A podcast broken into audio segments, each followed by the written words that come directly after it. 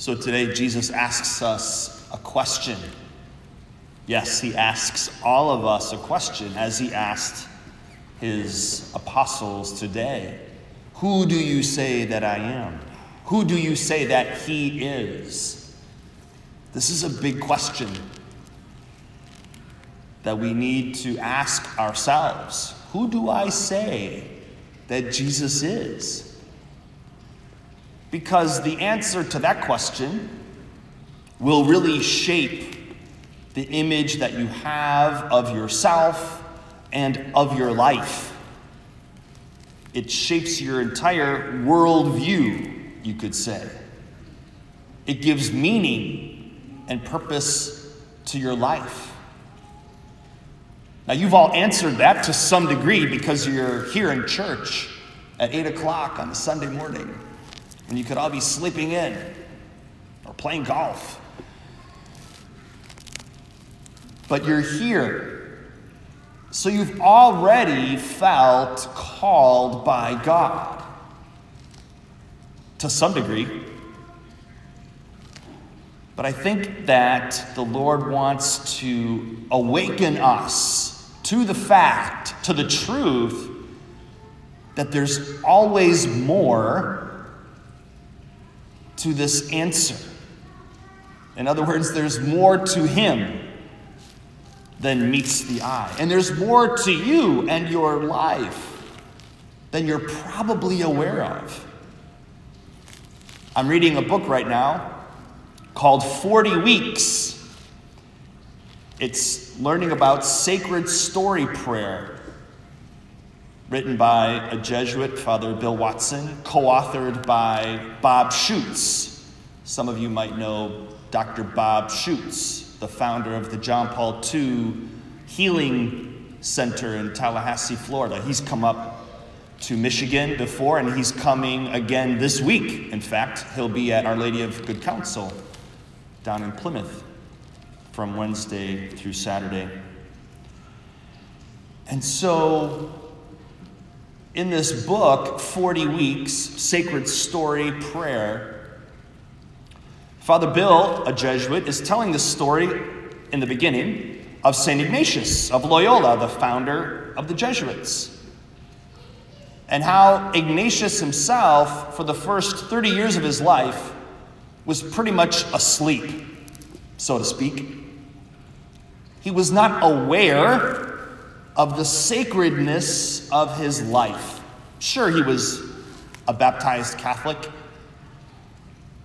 grew up in Catholic Spain, but he was pretty oblivious to how God wanted to be known to Ignatius, to himself, and how he had a real plan for his life. And then he literally had his leg shattered in battle because he was a soldier. And through his convalescence, the Holy Spirit really began to work on him. And he felt a call, he felt inspired to follow the example of St. Francis of Assisi in particular and St. Dominic he felt called to be a saint. He was awakened. He was made aware of the sacredness of his life and the sacredness of every human life. And it took him a while, and he had a lot of, it wasn't like instantaneous conversion. It doesn't happen that way. But he made a decided effort, he made a firm decision to seek the Lord Jesus with all of his heart, mind, soul, and body. To do God's will for his life. As Jesus was pointing out to us today at the end of the gospel whoever wishes to come after me must deny himself, take up his cross, and follow me. For whoever wishes to save his life will lose it. Well, Ignatius was trying to save his own life. He was trying to save himself. He was trying to make himself happy through his own selfish pursuits. That's basically what Jesus is saying here. But whoever loses his life for my sake and that of the gospel will save it. So Ignatius actually started to believe that God wanted to make him happy. Ignatius started to believe and to trust that God actually wanted to make him happy and had a plan for that. He had a plan for that happiness. And that he was going to communicate that plan to Ignatius day by day. He wasn't going to spell it all out for him, but rather he was going to teach Ignatius how to trust in the Lord and not so much in himself. Father Bill Watson says that he was really very narcissistic, very self centered, and absorbed in himself, like we all are to some degree. And so it took the Lord a long time to teach Ignatius how to not be so focused on himself and so self absorbed, and how to be absorbed by the goodness and the truth and the beauty of God. So I just share that with you because I think we often sell ourselves short. Oh, I'm no St. Ignatius, or I'm no St. Andrew, or St. Therese, or St. Faustina, whoever might be one of your favorite saints. Well, you're not. That's true. you're you. And God has a special plan for you.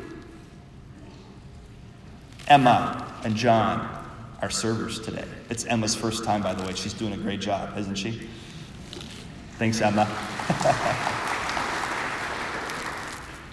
so, God has a special plan for each and every one of us. He wants to be known, brothers and sisters. And I myself was oblivious to this for the first 20 years of my life. I never thought about being a priest. I never thought God had a plan for my life, a particular plan, a personal plan for me. Jason Brooks? Come on. Give me a break. But then it hit me. I was 20 years old when it hit me. I was a sophomore in college. Playing Division III college football in, in Ripon, Wisconsin the cultural mecca of the Midwest, don't you know? I think there was one traffic light in that town at the time. And I always thought I was going to, you know, get married, have a family. I wanted to teach and coach high school football. And I was just thinking about those plans one night when all of a sudden I thought, well, you know, if I were a priest, then it would be my duty to teach the truth and help kids all the time oh, maybe I should be a priest. I was like, who said that? Where did that come from? But like Ignatius, kind of, I said to myself, that was such a crazy thought. It had to have come from God. And sure enough, I tested it, I pursued it, I was drawn by it, I was attracted to it. It was inspiring, it was invigorating, it was life giving. And the next year, I joined the seminary. Ten years after that, I was ordained a priest. And that was almost 17 years ago when I was ordained a priest in Rome, of all places, at Santa Maria Maggiore. If you've been to St. Mary Majors, anybody been to St. Mary? All right, awesome. Yeah, that's where I was ordained. Would I have guessed that when I was John's age? No. I was an altar server, by the way. And no doubt God was planting seeds and watering seeds all along. My family went to Mass every Sunday. But I wouldn't have guessed that God had such a radical plan for my life. Now, obviously, you're not all going to be called to be missionaries or you know nuns or anything like that. But God does want to have a very personal relationship with you, a friendship. And I was oblivious to that too. But He wants to be known. And so it just takes a little time, like any relationship, right? Think about your best friend. Who's your best friend? Who are you close to? Think about that. Who are you close to? Who really knows you? Who do you know? Well, how did that happen? You spent time together, right? You talked, you walked, you sang, you danced, you cooked, went to football games together. I'm a Packer fan, by the way, sorry. I'm a cheesehead. And you, you fell in love with that person, perhaps. Maybe you married them, right? Maybe you went through a lot of trials and tribulations together. Anybody ever watch Band of Brothers, the HBO miniseries? Band of Brothers? Yeah. Powerful. About a group of soldiers who fought together in World War II.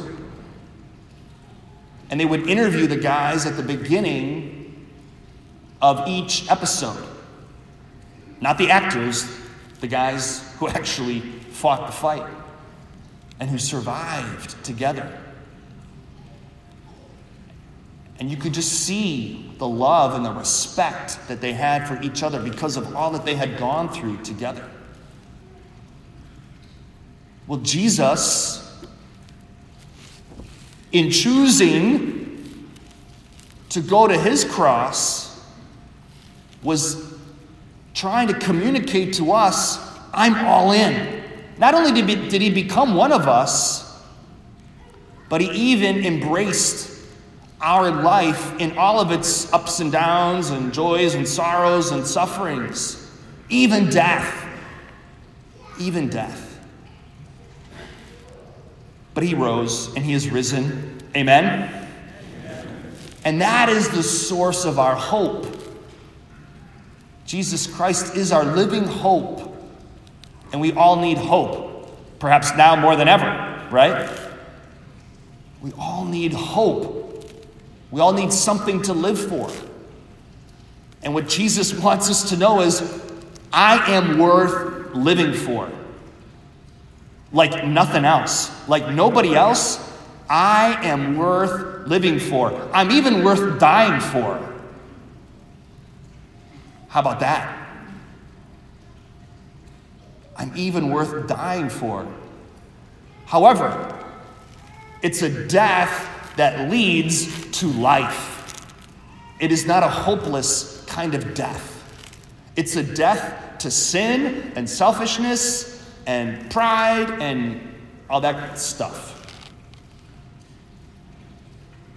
And it's a way to life and happiness and love and joy and peace and rest.